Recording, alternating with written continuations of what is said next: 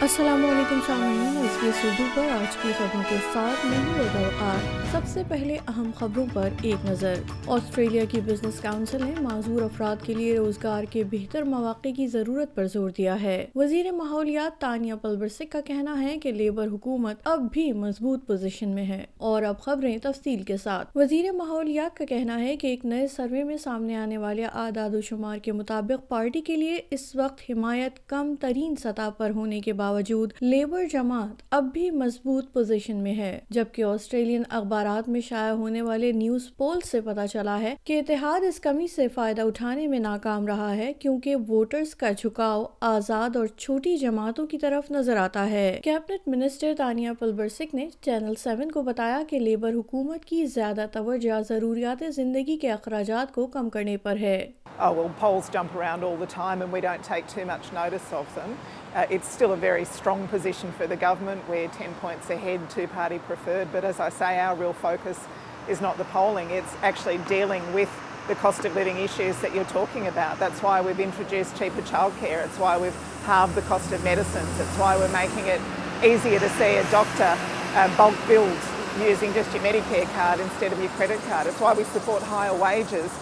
ادھر آسٹریلیا کی business council نے معذور افراد کے لیے روزگار کے بہتر مواقع فراہم کرنے کا مطالبہ کیا ہے۔ کاؤنسل کی ایک رپورٹ سے پتہ چلا ہے کہ اس کے بانوے فیصد ارکان اپنی افرادی قوت میں معذور افراد کو بھرتی کرنا چاہتے ہیں۔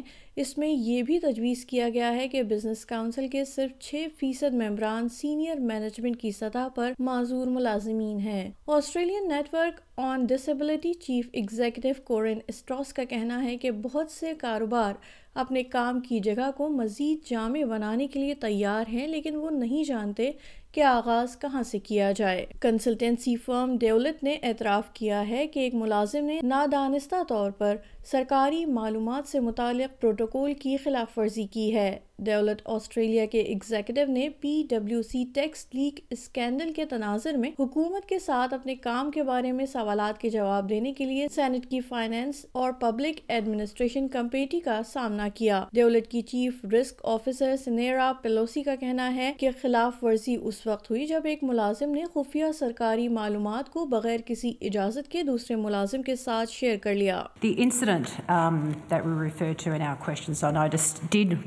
to a breach of our protocols in relation to the handling of government um, information. So we did identify um, the matter and we obviously um, reported it to the department within 48 hours. And the incident itself related to the protocols that we had in place from one team member working with another team member on the same engagement. سامعین آپ سن رہے تھے S B S Urdu پر آج کی خبریں